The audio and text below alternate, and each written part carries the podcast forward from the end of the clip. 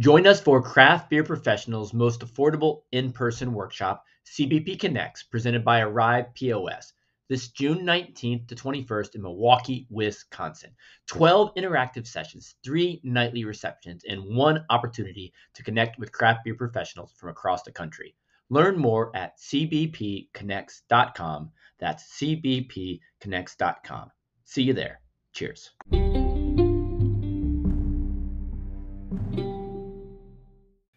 Everybody. Welcome to a conversation on what's your favorite flavor of seltzer.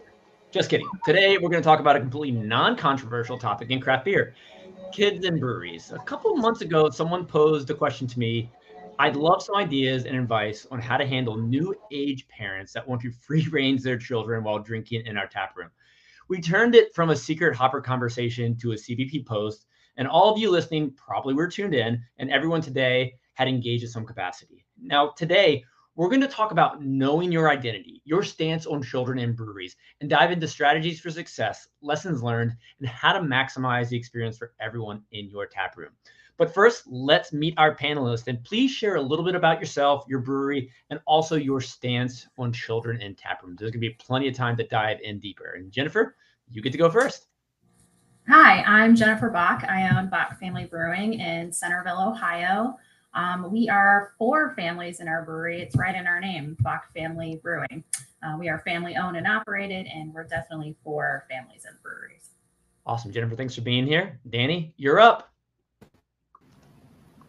Hi, I'm Danny Sample. I'm owner of Siluria Brewing in Alabaster, Alabama, and we have been very family friendly, uh, but we've had a few incidences that is causing us some concern and uh, we felt this was a great forum to be able to talk about what we're doing so far and where we're going forward with it.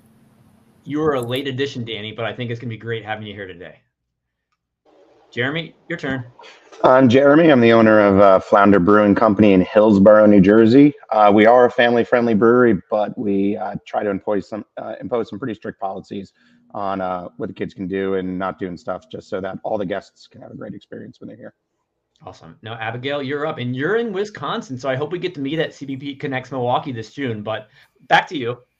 Yep. So my name is Abigail Malcolm. My husband and I own Zambaldi Beer in Green Bay, Wisconsin. Um, we are in a suburb of Green Bay, uh, Allouez, and it is a family uh, neighborhood, and we lean in hard to being family friendly at our brewery. Last but not least, Casey, you're up. I'm Casey with uh, Four Noses Brewing Company, as well as Wild Provisions Beer Project and Odd 13 Brewing, all of which are in Colorado. Uh, all of our breweries welcome families. However, uh, some of them I just have a more of an adult atmosphere, not a place that you might choose to bring your child. Certainly, everyone's welcome. We get families in all of them, and then the one of those breweries is very family friendly. Everything from coloring pages and games and all that fun stuff.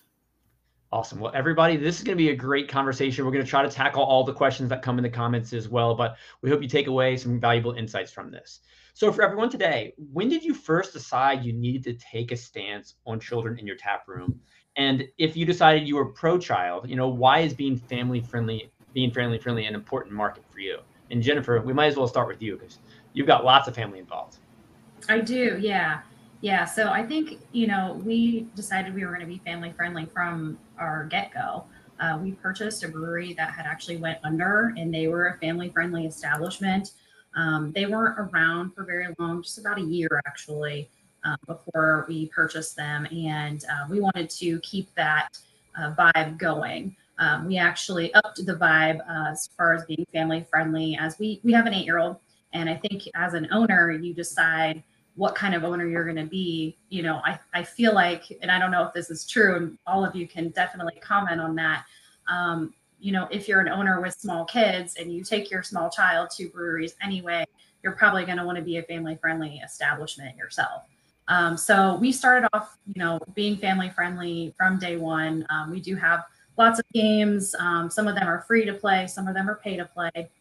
Um, we have kids craft events in our breweries. We do have things like juice boxes and uh, you know kid friendly snacks. And um, we do have some signs around that say you know please pick up after yourself or take a game to your table and sit down to play it. Don't you know obstruct the walkways. Um, and then for the games that are more adult oriented like pool or darts we have um, items behind the bar where an adult has to come and retrieve those things to play the game. But um, we've always, you know, wanted to encourage, as um, Abigail is in a suburb um, that's a really family centric. Um, we are the same. We are in a very young, like family um, suburb of Dayton, Ohio, and we just wanted to make sure we were not missing that market. Yeah, for, for, for us here, it, uh, I'm a father of 10 year old twins. Uh, so when I was starting up the brewery just about 10 years ago when they were born, um, we're used to taking our kids to breweries. We're used to taking our kids out. Uh, so we always knew when we expanded just recently two years to about a, uh, with indoor outdoor about a 250 person capacity uh, tasting room uh, that we were going to be family friendly. But we wanted to make sure we also just appease the ones who may not want kids around and stuff like that. Um, so we really try to always. I wanted to try to create a vibe that was going to be family friendly, but with supervised behaved children. I think a lot of people can agree that it's the wonderful coin term of the free range children is is where we've had to get a little bit stricter because um, it, it, seems that that occurs a little more often. But we also, you know, I also realize that a huge market is um, the younger market than me. I'm 46. I'm actually today 46. Um, Happy birthday, so, Jeremy. thanks. Um, so yeah, this market that's 20, 30, the millennials who have new children, those are the toddlers you're seeing coming in. That's a generation that was used to coming in to breweries in general. They grew up with, they turned 21, breweries are already a thing, and and now they have their children. And I think there's that expectation that they can continue to do what they do, which is great, and we welcome that. We just try to implement things uh, that I know we'll talk about um, to to curb some of the the chaos that can ensue if things aren't reeled in. We'll get there, I promise. Um, I think Jennifer and Jeremy made really good points. I think when you've got little kids, you see it very differently. I mean, my husband and I both tell stories about changing our children as they were babies on the floors of tap rooms because nobody had changing tables. So we definitely from minute zero knew that we wanted to be child friendly, family friendly. We've got changing tables uh, in both the men's room and the women's room, and just want to do things to make a uh, make people feel welcome in your tap room because isn't I mean it's all about hospitality and making people feel welcome. Um, even if they have kiddos we also have rules posted that you know please pick up after yourself and be respectful and you know please keep an eye on your kiddos. But um, i don't know about the rest of you but as a mom of a seven year old boy and a nine year old little girl nobody needs a beer by the end of the weekend more than parents with young children. Because hmm? sometimes those weekends get real long especially in the wisconsin winters. Yeah um I think as a I have a parent. I'm a parent. I'm the millennial with uh, the toddlers right here. So I'm the the four year old and the two year old, and we love going to breweries, and that's um, something we love to do. There are breweries that are more inviting and that I'm excited to go to. There's a and that also kind of the atmosphere itself can kind of direct how you maybe should expect your children to behave. So there's a, a local cidery with a, a playground on site.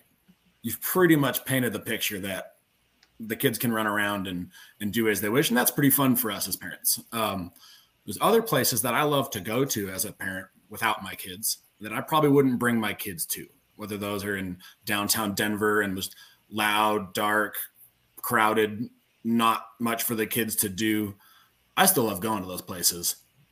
And they certainly have a place. And there's also places we go to that are just maybe too fancy. You know, you wouldn't bring your kid to a fine dining restaurant and let them run loose. So you might not bring them in the first place, but if you chose to, you'd certainly keep a closer eye on them. And so for us, each with each taproom being in a different community, we've kind of looked at what does that community need and want. And we don't have any rules saying you can't bring your kids. We don't have any nights you can't bring your kids, but if you come to one of them after five o'clock on a Friday, it's going to be very loud, dark. It's all high tops. It's shoulder to shoulder. I don't know where you're going to put your kids. So we really don't have any. Another one's more like a fancy wine bar. You, we get kids, but they're they're seated. They're behaved. The parents don't want them to run far. I don't have to have any rules saying posted saying your kid has to be within his arm's reach and um, any of that stuff. It's not. We don't have to post it because it's uh, somehow insinuated by the environment how you should expect to behave. Our other breweries in a neighborhood, uh, nothing but families. So we got Lego table, we've got um, yeah, a little different environment, and we love it. If we didn't have those families, we wouldn't be selling very much beer. Casey, I love your perspective on this because based off all the tap rooms you help with, it's such different vibes, and you know it provides insight to both sides of the coin. Yeah, we have we have another one coming, and I can't wait to see what that crowd's like. I don't know yet, um, and we're gonna lean into it. But you know, the place that I like to hang out, to be honest, is like my favorite ones are the less family friendly ones. Even though I have kids, I've got this picture here of me with my kids at the brewery, you know. But um, sometimes I, you know, sometimes I don't like my kids. There's a time and a place. Danny, how about you? So for us, we are a neighborhood brewery. Uh, so we do have a lot of young families, like you said, the millennials. I think uh, Jeremy said it with the uh, free range kids. I don't know if it's coming out of COVID or what, but uh, we we tried to focus on family friendly with our trivia nights and our bingo nights. And then the families come in, they sit around at the tables. Uh, but we started having posting rules. We do have a large beer garden out back. we put astroturf or artificial grass, grass, I guess you could say. Artificial turf is back in my day. Uh, but the uh, the turf came from old football fields or old multi-purpose fields, so they're striped. So they automatically think it's a, a place to play football. Um, and so we had to post rules about, uh, you know, one of our rules is, you know, play with your balls at home. Don't bring them here. And it uh, it got to where after coming back from CBC, we finally decided we're going to have to set an age limit for being out back because of the free range mentality.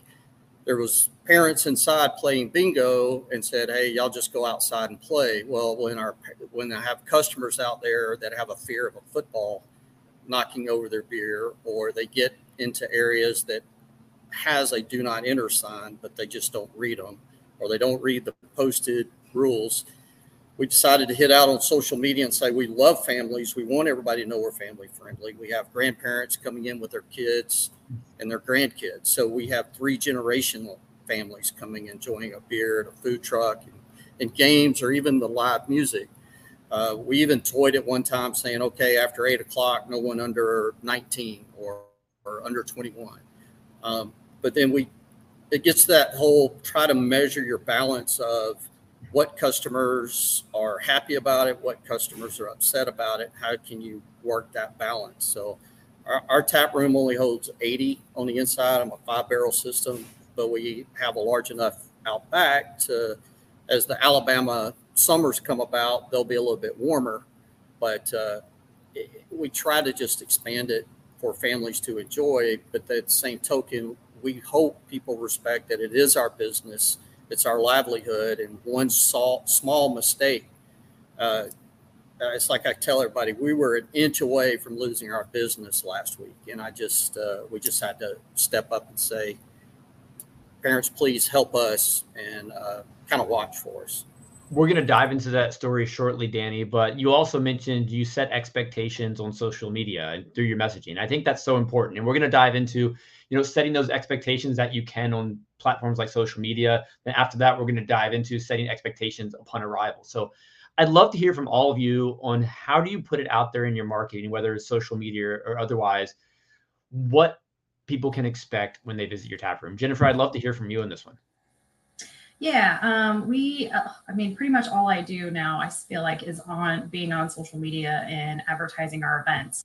Um, I've kind of come into the role of I, I run our entire front of house at our brewery, um, and I do our, our, our event coordinating and our staffing and all of that front of house manager, all that stuff. And um, one of I feel like my main job is like event planning now, and I do that around being family friendly most of the time. Um, we've got trivia on Thursdays, and we have live music every Friday and Saturday. But we also close at 10 p.m. Um, except for Fridays, we close at 11, and that's the latest that we're open. So I think um, you know when we're posting, we're saying the live music is seven to nine because um, that's like a good time for us. Where if you are a family, you can still come out and it's not too late. Um, but if you're not a family and you want to come out and um, enjoy live music, that we hope that every any and everybody would be able to to do that given the time frame that we have made those events. Um, our kids craft days are about quarterly and we do do those on a sunday from 2 to 4 p.m um, so they're nice and early um, but they're after maybe you know church or you know before family dinner. Um, so it's kind of right in the middle of, you know, you've got a couple hours to kill um, before you're going from, you know, one chore to the next or however it may be. Um, but on our posts for those kid craft days, we, I mean, they are paid days actually. So parents are coming in with the expectation that there's going to be a lot of other kids there. And we've had anywhere from 25 to 50 kids in our brewery at one time. Um, so it can be a lot of children.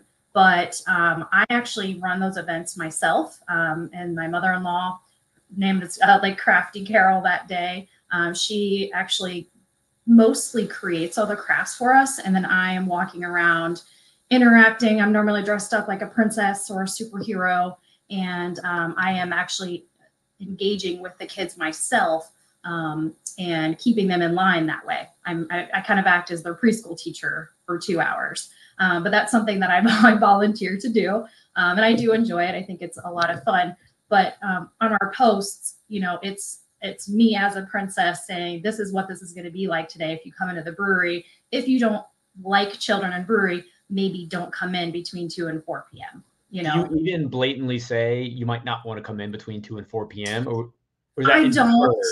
Yeah, it's pretty much implied like you're not going to want to do that because there's going to be a lot of kids um, you know, and they're not running around. I have them sitting down, you know, doing a craft, um, but we do play games. So there's a point in time where uh, we are, you know, playing an interactive game with them, being you know, pin the tail on the donkey, or I have this like superhero game that we play where they, um, you know, there, there's like a little bit of running around involved, but it's in a particular spot um, and not like entire, like the entirety of the brewery. And I think having like an 80 seat capacity brewery versus we're 150 inside, but we don't have any outside space.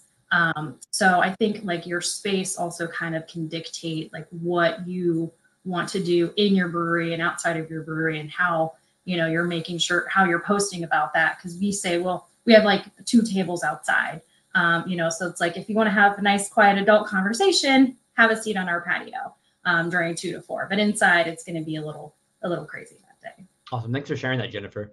Casey i'd love to hear you know how you use your brewery's social medias to set those expectations Sure. I'm always um, a smarter, someone smarter than me. Um, Betsy Lay, that you're friends with. Um, we talked about how do you influence who comes to your brewery, and people will go somewhere that they see themselves. And so, if you post pictures of um, women or people of color, you've now shown those people this is a place that you're welcome because we've posted, you know, these photos. And it probably goes the same way with families. If you post pictures of families enjoying a beer, then you're probably going to encourage those those different those crowds. Um, if you show people in a crowded environment, maybe less so. And if you show people drinking beer out of wine glasses and Perones and stuff like that, you've also kind of uh, set a tone for atmosphere.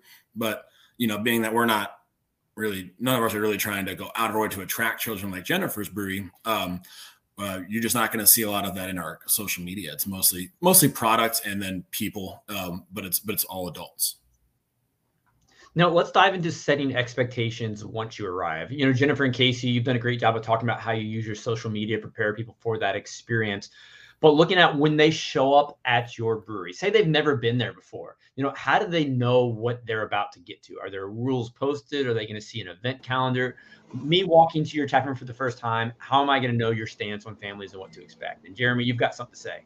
Yeah, yeah. So we that's where we uh, we try to be proactive as much as we can to set the tone and the expectations that we have for for anybody coming in. Uh, particularly here, we'll talk about families, but the same goes for uh, if people have dogs or if it's a large group that didn't rent our private space and they show up for a pop up 25 person birthday party. Um, we do have signs posted everywhere that have a couple of generic policies that are important to us. And one of them is that children need to be at your table, seated with you at your tables at all times. So in other words, you got to supervise your children. Um, they can't be running around the tap room. Just like if you went to a restaurant, you can't let your kids hop up and run around all over the restaurant, but they can be with you and you can have a good family time together. Um, we have a whole wall of board games so they can pick board games. Um, but we also greet guests that we just want to emphasize some of these policies too. So it's more of a proactive approach instead of having something that might escalate later. Um, and we've seen that actually reduce the amount of interactions we've had that were negative. Um, where so if somebody comes in, we greet them, we help them get seats, and we just say, eh, but just let you know for everybody's safety, um, children can't be running around. They need to be seated at your table, um, particularly because we're located on a 19 acres of mixed use farm property. Um, it's not safe. It's you leave our premises, it's somebody else's premises right past our gate, and because it's that setting, um, people can assume they can just let the kids run across a busy public road to go see the horses that are on the other side of the street, unsupervised. Um, so we try to be proactive with that initially, and that that seems to help immensely. You always have the exceptions, um, but we also do the signage around, which is at all of our entry points and stuff, so that if we do have something that escalates later, we at least have something to point to like hey you know this isn't news to you. This is this is what we're what we do. This is what's posted. Um, and that kind of gives staff making sure they have their their notifications that they can fall back on when they're when they're discussing with somebody. But we try to set a, a positive tone of what of of for everybody's enjoyment at the beginning and it seems to work for us for 99% Jeremy, I think all of us probably know that the guest isn't always the best at reading sometimes, whether it's Oh, yeah. signage or you know maybe even a menu that they completely miss. yeah we do put that up for our use Are there Like, any tips that. Yeah. that you've found with your signage to make it more visible, attractive? You know, is there anything that you've seen successful? No, they, I mean, at our bar, there's two signs. One of them is in New Jersey, we have some odd laws, and one of the laws is that you have to have a material interaction with a bartender before you can have a drink at a brewery. Um, so we use that as a 30 second elevator pitch of what's awesome about us, but you have to have this tour requirement, it's called.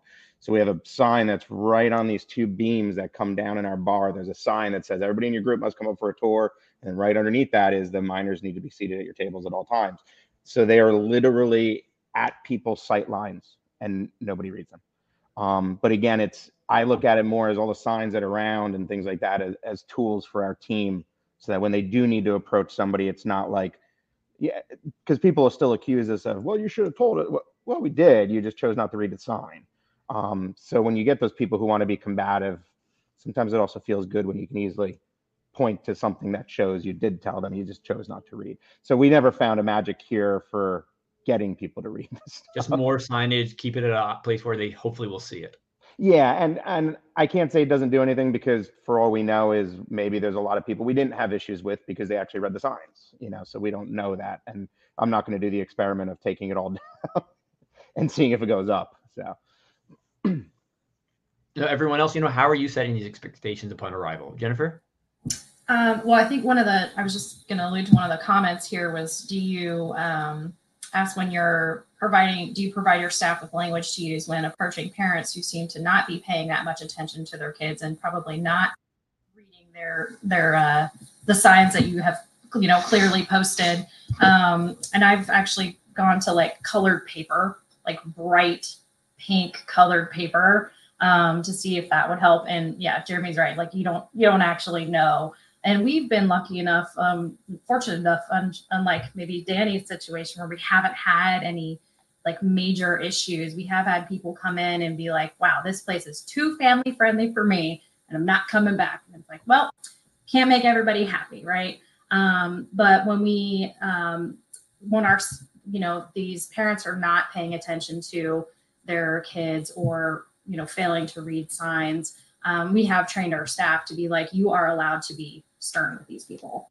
Um, you know, it is a, a clear expectation.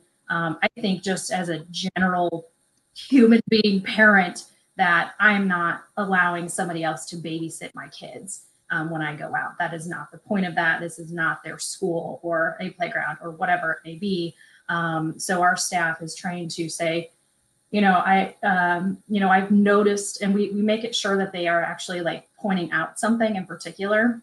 Like I noticed your child is chucking down a shuffleboard puck and it flew off of the table because they're, you know, they're doing it too hard, or they failed to put money in the shuffleboard to make the little pins go down. This is unsafe for everyone around. Uh, you know, we just simply ask that uh, you either put money in the shuffleboard. You know, we kind of give them this is what happened. Here's what you need to do to fix it, and if not, here's the consequence for that. And they're all definitely trained to do that. Um, we don't give them like specific language, but it's got to be like kind of a but for situation, and that way people are not feeling super defensive. Um, you know, when you're when you're speaking to them. Thank you, Abigail. Yeah, so um, I think empowering your staff is exactly right, Jennifer. I know our staff was struggling a little bit, so we do these Sunday family fun days where we really promote it. Come out, have fun. We do soda flights for kids. We go as far as having a balloon artist one week and face painting another week, and so it's really family fun uh, friendly. We do craft kits, and so I mean, it is definitely a serious family vibe. But our staff was a little unsure on how to deal with kids who were not following the rules, who were climbing on picnic tables, who were throwing stuff around. And so going through it, especially with our staff who didn't have children and who are a little greener in the hospitality industry, and just letting them know that I always liken it to you wouldn't let a drunk person or somebody who's had one too many beers behave like that in your tap room. You shouldn't let the tiny humans behave like that in the tap room either. So you need to ask the kiddo if they're old enough to have that. Hey, buddy, you need to stop running in the tap room. And otherwise, you go to the group and let them know the expectations. And we just like Jennifer painted in a safety standpoint, like, hey, we we'd hate to have anything happen to little Johnny. So it's really not safe for anybody to be running in the tap room. And no parent wants their kid to get hurt because then you have to put your beer down and go and deal with Johnny who, you know, just hurt himself. So or you have to leave because now there's they're crying. So and we've had really good success with that and we, we really empowered our staff um, and we try to pitch it as a it's a family day together. Initially we were like come to zambaldi you get a beer and your kids will be entertained. And our staff was like could we change the wording on that? Because kids are just running amok and this is a tough day. Nobody wants to work sundays. So we switched it to like come spend the day as a family. Come grab a board game as a family, play as a family. Everybody will be having fun as a family. And the vibe has really changed and it's been a lot less. Uh, so we really set the expectations in advance and we've had a lot less issues pop up.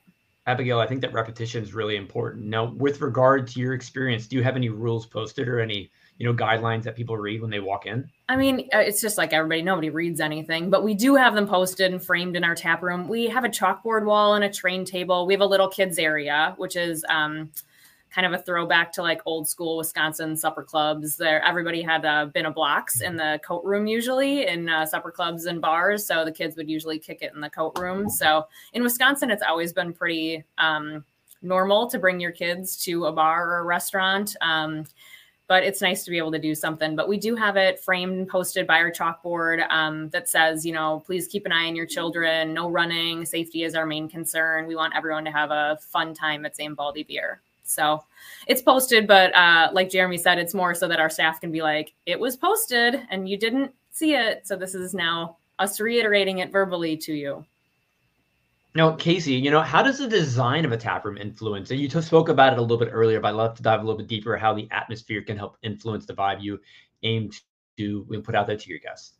Sure. You can ask any uh, parent when they walk into a place and they try and find that table. Where are we going to post up? Where's our base camp? And they're looking for low tops. They're looking for large picnic tables. They're looking for uh, couch areas where you're low to the ground and it's easy for your kid to get in and out of their seat. Um, and just that's a pretty typical mindset of a, of a parent and uh, maybe not for everybody and yet if you're getting off of work at the office and you want to go get drinks with your coworkers uh, low tops aren't conducive to mingling if if we're half of us are going to sit half of us are going to stand we've been sitting all day and you're sitting at crotch height it just is awkward you know um, and so because you know two of our tap rooms are in off or right next to office parks or in office parks that after work mingling crowd is huge for us and half of them just want to stand up anyway. So we just the high tops I think makes a bigger difference than most people think. Really were the high tops intentional or were they just an added bonus when you realize oh these are working out nicely? You know, when we opened the first brewery, I wasn't there, but it was nine years ago and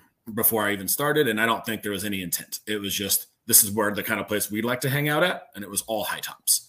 Um, going forward, we've added some couch areas, low tops at the other tap rooms. Um, there's really not room in that first one for more than the tables we have. Um, so it wasn't intentional, but gosh, did we hit a home run? People wanted a place to go mingle. We're in suburbia with nothing but box stores and chain restaurants. So having this kind of cool brewery was by all these offices was actually kind of a home run. And we're also, you know, coincidentally next to a lot of apartments with young adults.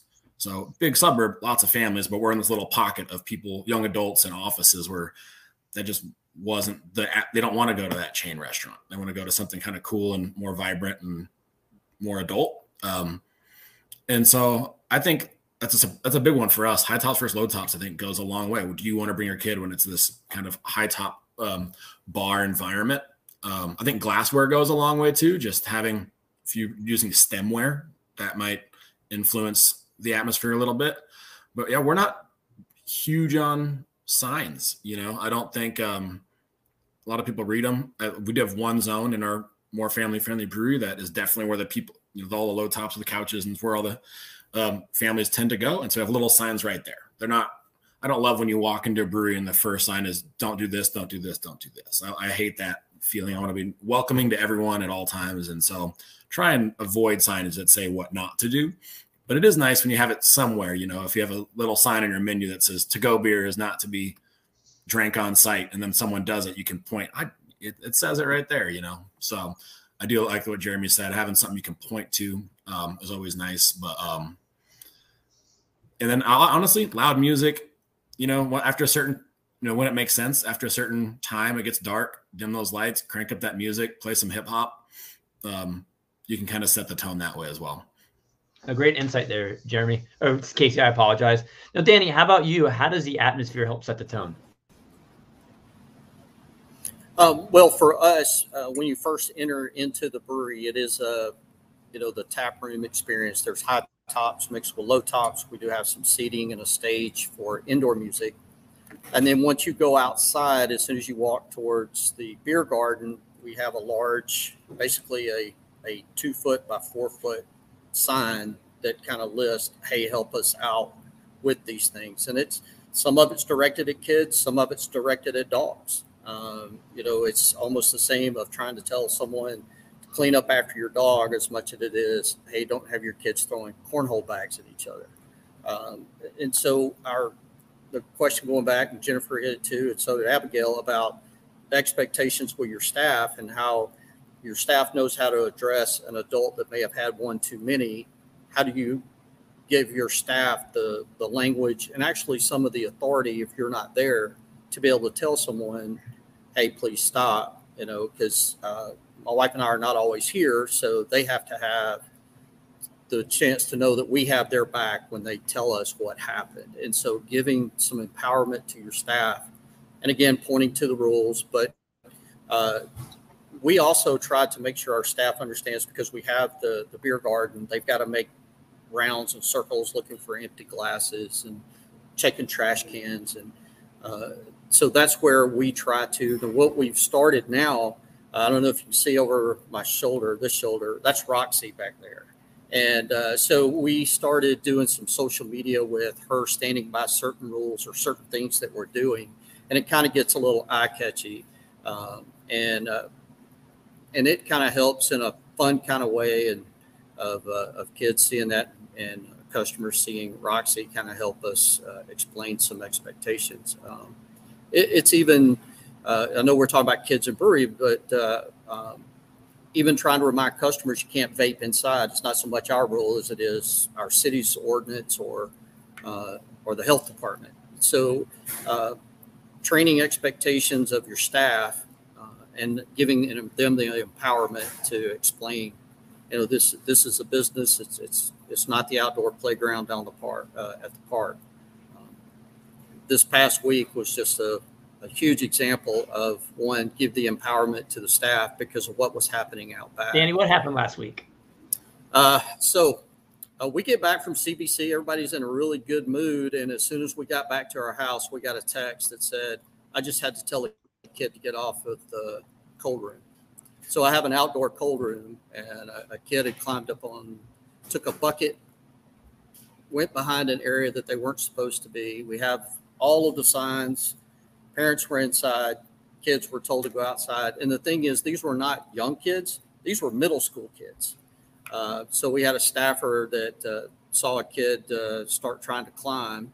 And then as we went to the tape, uh, we saw kids were throwing uh, cornhole bags at each other while their parents were inside playing bingo. They were throwing Jenga blocks when their parents were inside. Uh, they were tossing footballs.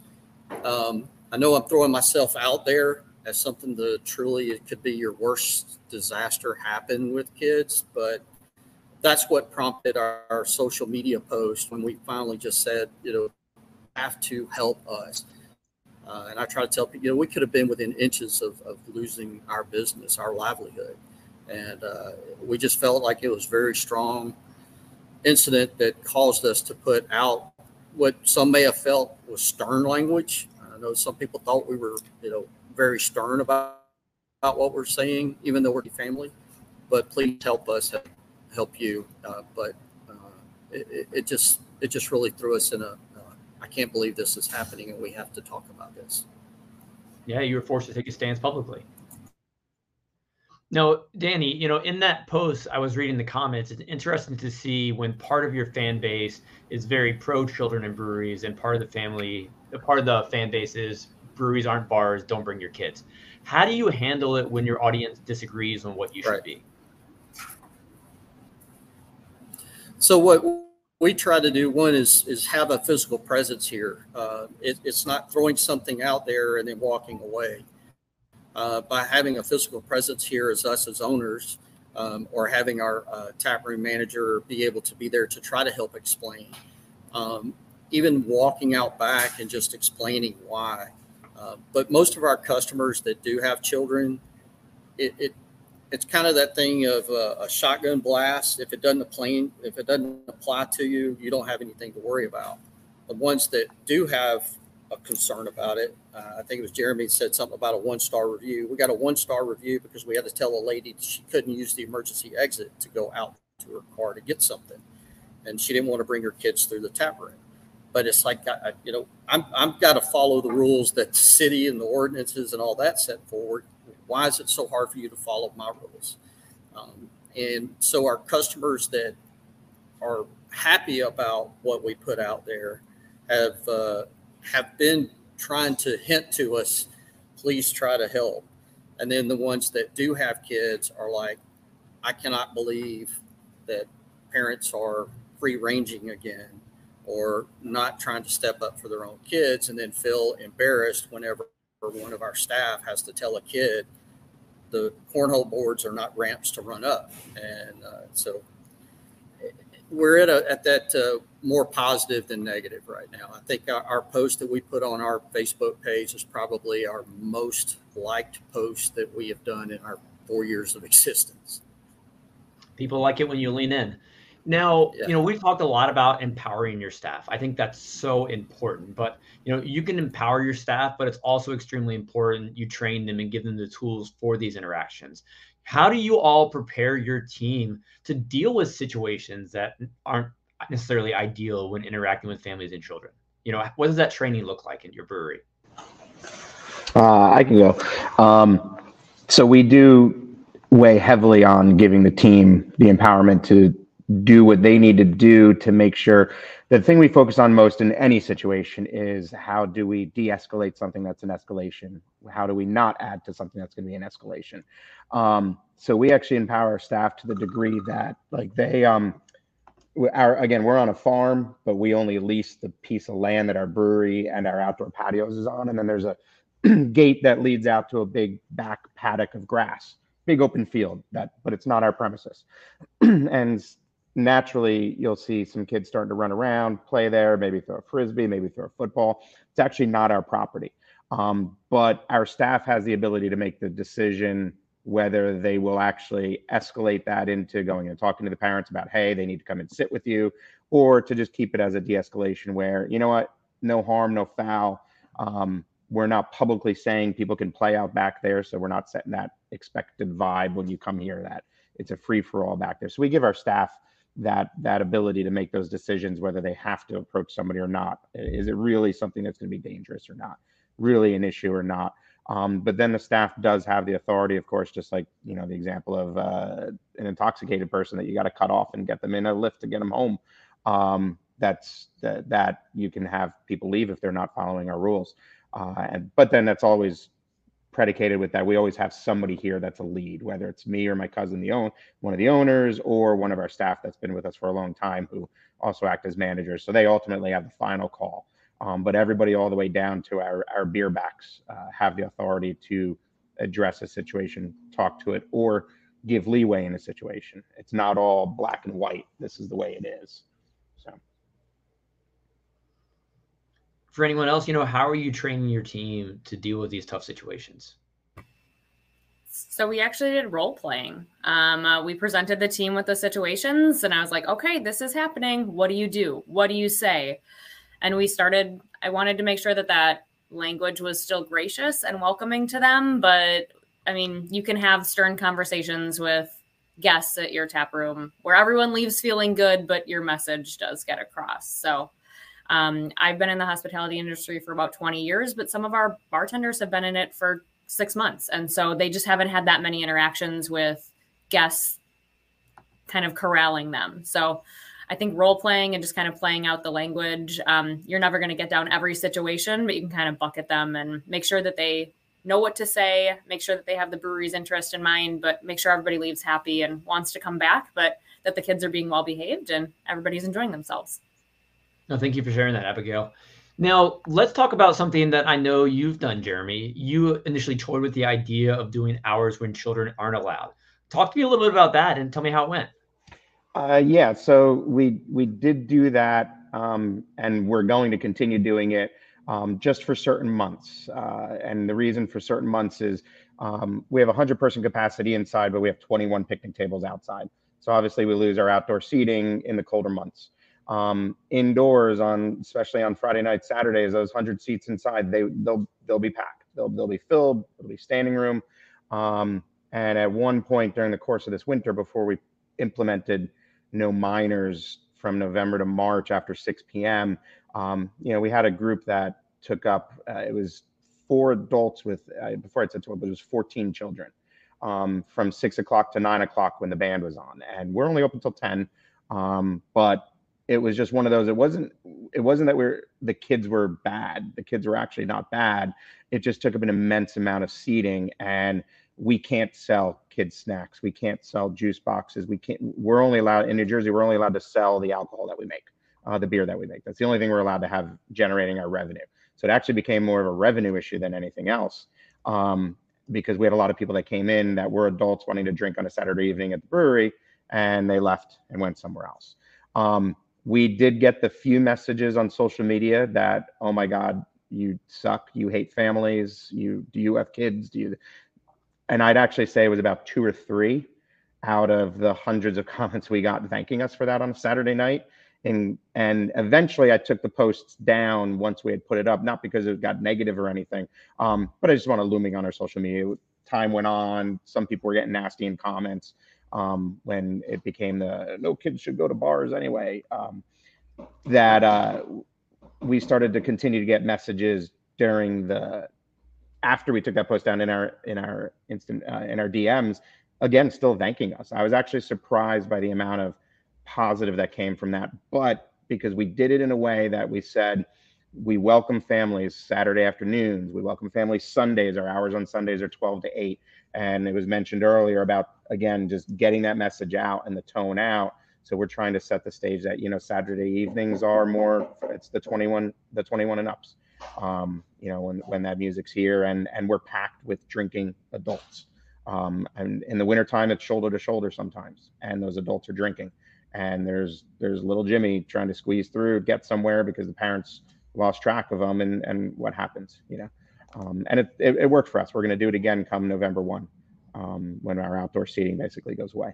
And I imagine you're pretty clear in your social channels of what to expect that time of year.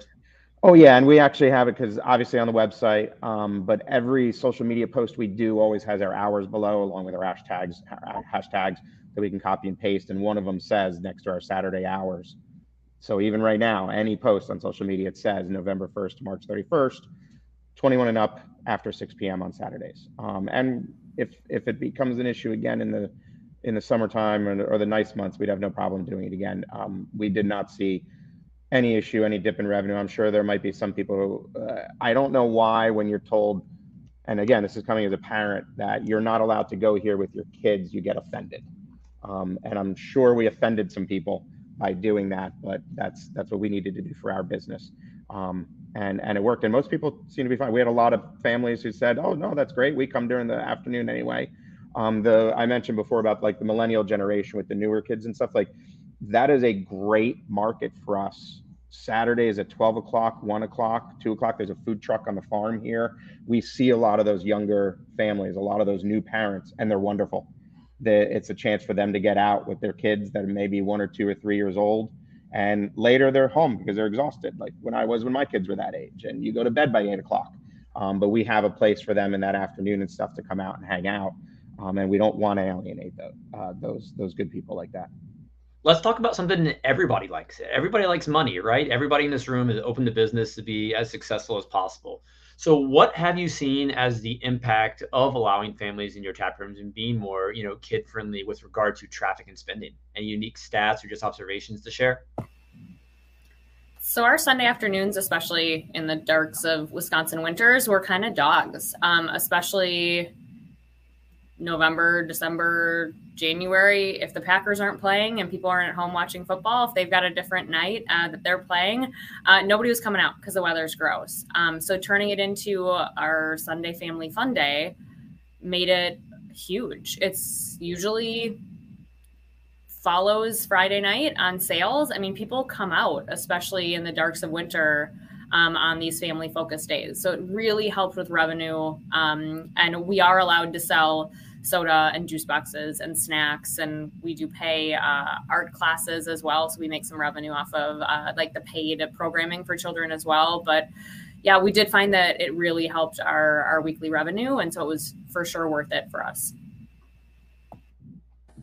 We have the, the pretty much exact same approach as abigail's. Brewery does. Sundays were you know it still can be if we, there's nothing going on um, you know pretty terrible. So adding in those kid craft days that we have, um, which are paid, you know, pay, pay to play type of days, um, it, it, did the same thing for us. It really generated revenue um, similar to like a Friday night that we wouldn't have had otherwise. And our kid craft days include um, face painting, story time, um, a craft and games and a snack and a drink for the kids. So it's it's like 12 bucks, but they get a lot of things for that $12 and um, it's it definitely definitely helped. Um, but we do have like adult centric events as well, where it's like a ticketed event, and if, you know there are you know kids under the age of 21 are allowed.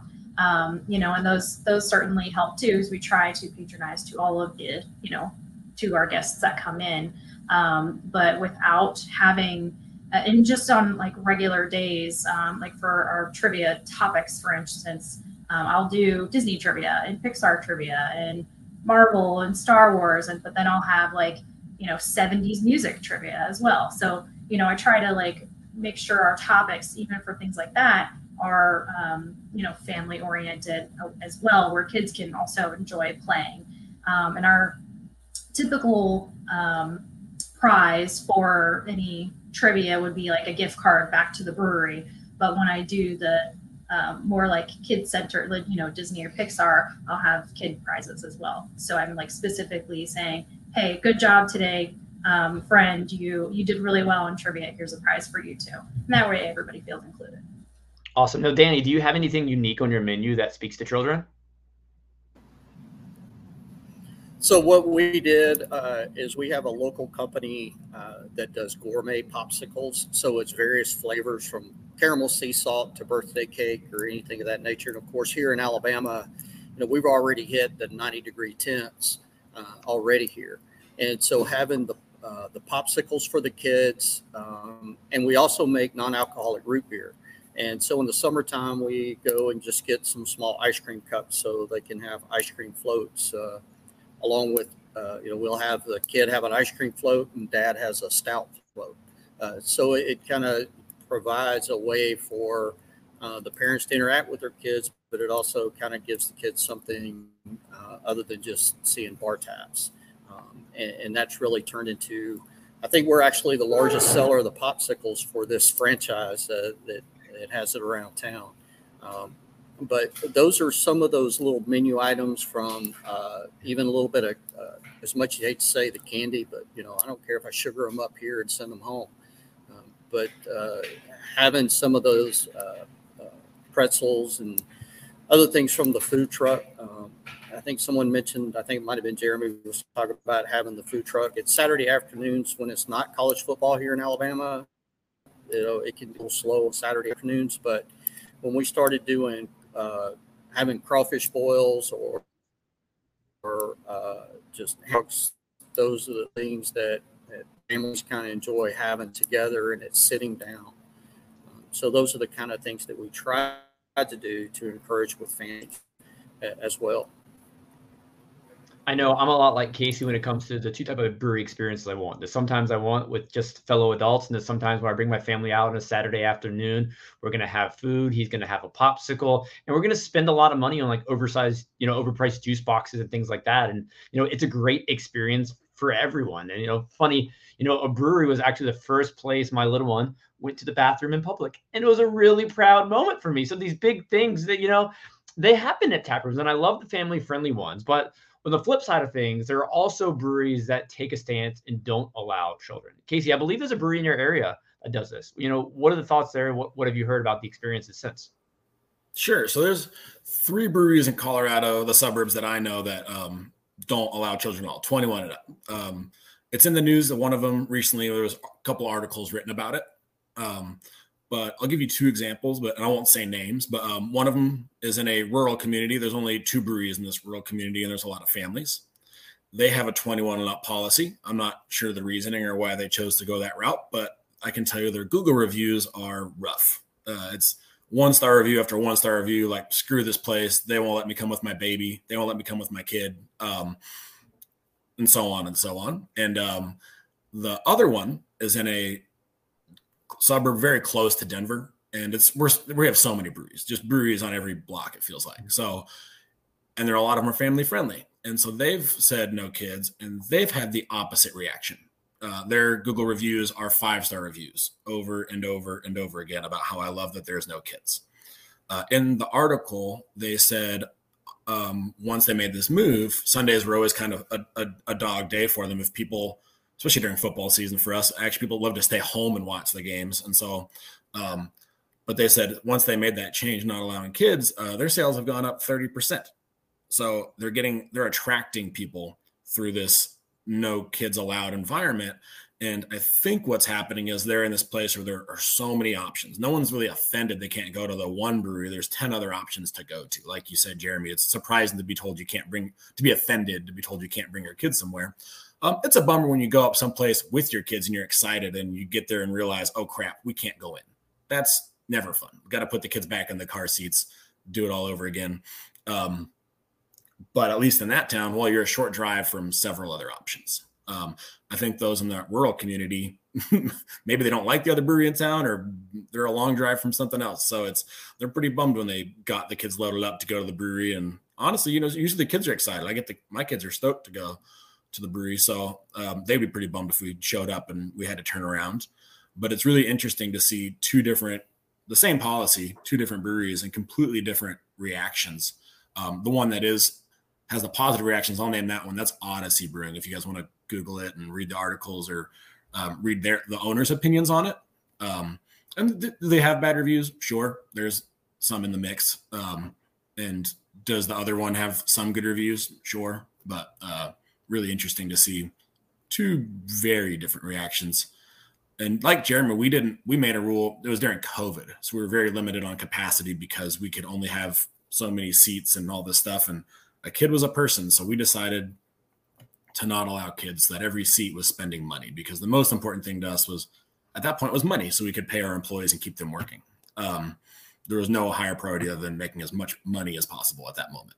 And uh, I'll always wonder if that was the right call because if freeing up that one seat that one time to make an extra twelve dollars, you know, was was that worth it?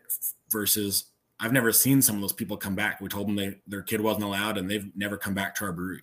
So we missed out on all those return visits over the years uh, because of that one time we turned them away. And so I'll always question if that was the right call. It seemed like the right call at the time. Um, and some of our Google reviews showed people's displeasure with it. But um, you know, those people, I'd wish those people came back and they probably never will. Yeah, thanks for sharing all that, Casey. I think you bring up a really good point. It really comes down to the brewery owners, you all, the managers, to set that vibe, set those expectations, and take the stance on what you want to be and, and just lean into it. Now, we're going to do rapid fire of two separate questions before we wind this up. the first question is, you know, as you try to figure out who you want to be with regard to being family friendly or lack thereof, is there anything you have tried over the years that did not work out as well as you planned and you have not done it again?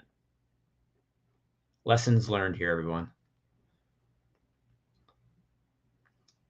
I think one of you mentioned earlier, you know, just the messaging. Abigail, it was you. You've switched to like family friendly, family friendly. Spend your fr- families here. It was just the way the wording you put out of your mission. I think that was very impactful. Yeah, we literally changed like two words on all of our social media posts, being like, "It's family friendly day.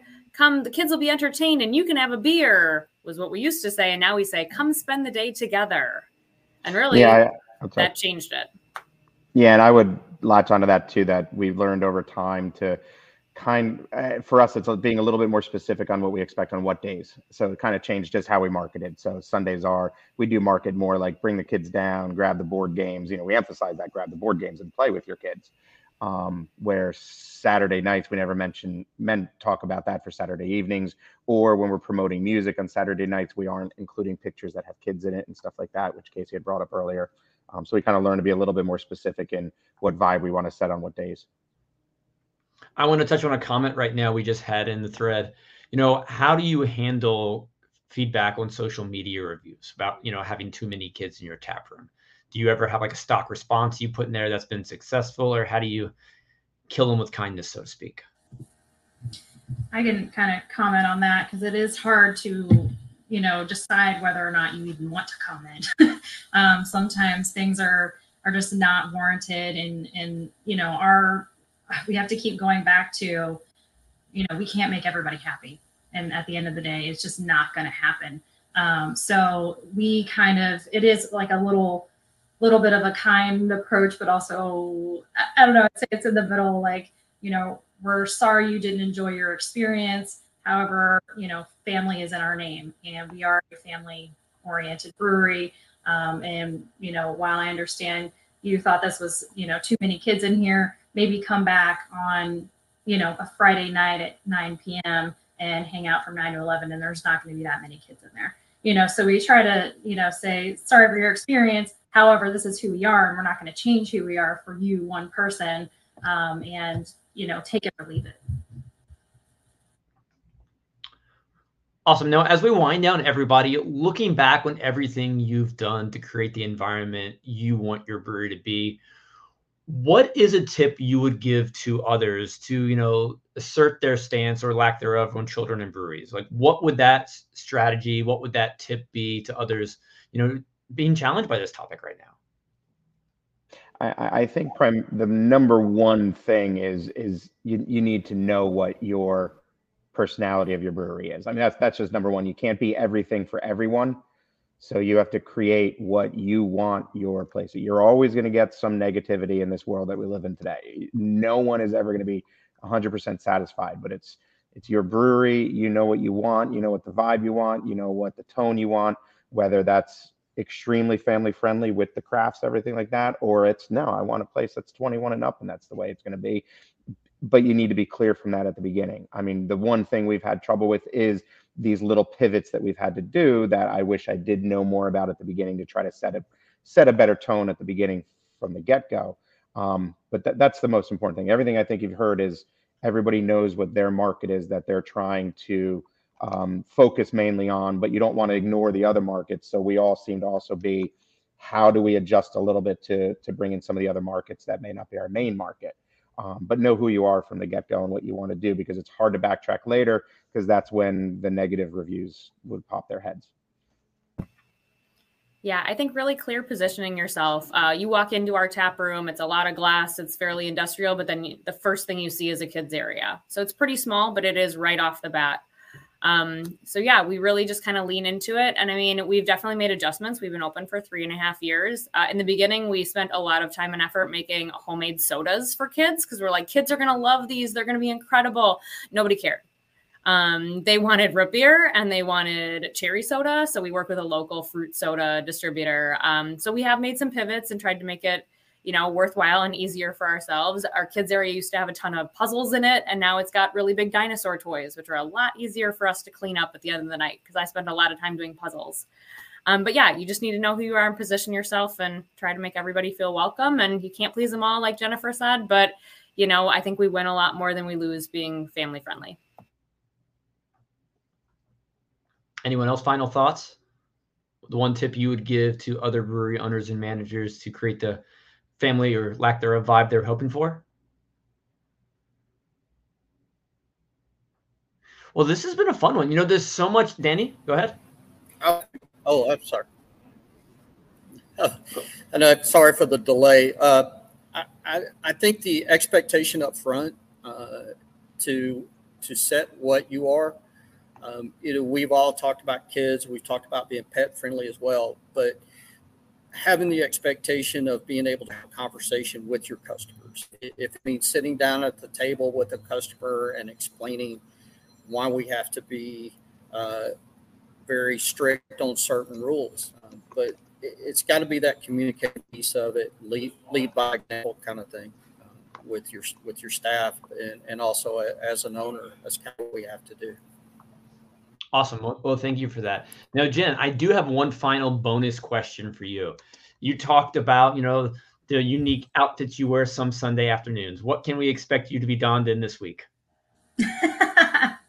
well, uh, this week we actually don't have any kids events. This week we actually have an Optimist Club coming in. We have a 40th birthday party coming in. Um, so this this week I won't be in any costumes, but yeah, come in and sometimes I'm dressed like a Viking, and sometimes I'm Cinderella, and sometimes I'm Captain Marvel. you never, never quite know what you're going to get when you come in. Awesome. Well, Jennifer, Danny, Jeremy, Abigail, and Casey, thank you so much for sharing your insights and wisdom and suggestions and lessons learned today. This has been a really important conversation. Hope it's valuable for everybody listening. If anyone would like to reach out to any of you or reach out and follow your breweries, what's the best way to do so? And Jennifer, because we be- began with you, I'll let you shout out first yeah, thanks so much for having me. Really appreciate it. This is a really interesting topic, and it has like seemed to come up more and more often on our uh, in our feeds. So uh, I appreciate it. But yeah, if anybody has any questions, it's just bockfamilybrewing at gmail.com. You can uh, reach out to me. Feel free to email. Um, if you have any questions on like how we run our kids craft events, I'm happy to share any and every possible bit of information I have.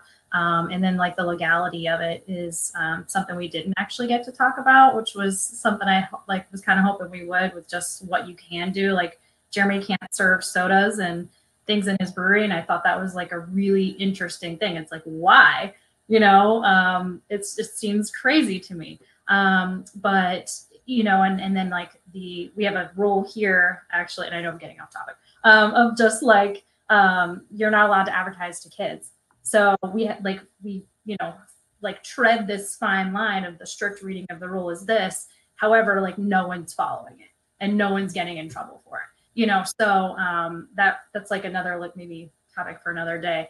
But um, you know, if any, I'm an attorney by day, so if anyone wants to reach out, I'm in Ohio. Um, feel free to do so at bockfamilybrewing at gmail.com. Never enough time to tackle it all. Thanks, Jennifer. Danny